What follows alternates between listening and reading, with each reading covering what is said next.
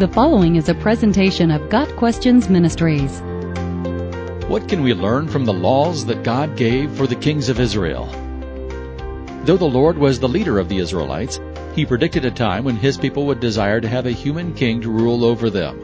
He both predicted and permitted this, commanding, When you enter the land the Lord your God is giving you, and have taken possession of it and settled in it, and you say, Let us set a king over us like all the nations around us, be sure to appoint over you a king the Lord your God chooses. Deuteronomy 17 verse 14. In the verses following Deuteronomy 17:14, we find several insights that can provide wisdom for the selection of leaders today. First, God tells his people to make sure they are following his will when crowning a king. The Bible makes it clear that leaders are chosen by the Lord. In situations where we have a choice in who our leaders are, we must consult with God regarding our vote. Second, leaders are often best selected from among the people they will lead. In the case of Israel's kings, the Lord commanded, He must be from among your fellow Israelites. Do not place a foreigner over you, one who is not an Israelite. Deuteronomy 17 verse 15. Third, a godly leader must not focus on amassing personal wealth.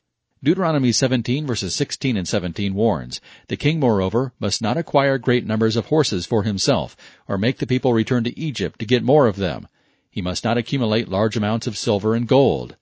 Great wealth has a way of turning a person's heart from the Lord, and a leader of people should not allow himself to be distracted by riches.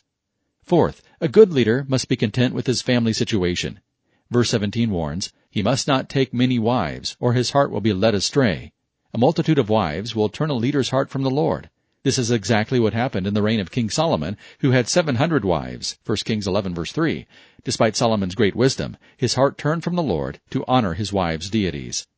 Fifth, a good leader must be committed to God's word. Verses 18 and 19 add, When he takes the throne of his kingdom, he is to write for himself on a scroll a copy of this law, taken from that of the Levitical priests. It is to be with him, and he is to read it all the days of his life, so that he may learn to revere the Lord his God and follow carefully all the words of this law and these decrees. There is no record of an Israelite king actually writing out the entire law of the Lord, but King David serves as an example of a leader who was committed to the law and was blessed as a result. Other kings of Israel who did not adhere to God's laws did not enjoy the same leadership quality. Sixth, a godly leader serves in humility. The Israelite king was told not to consider himself better than his fellow Israelites. Verse 20. Even though he sits on a throne, a king is still God's servant. The benefit to Israelite kings who followed these commands was a long reign and an established dynasty.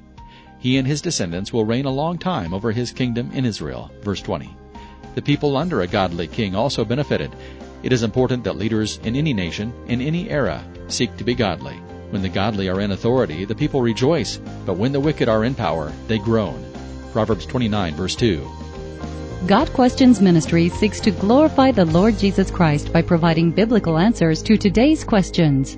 Online at GotQuestions.org.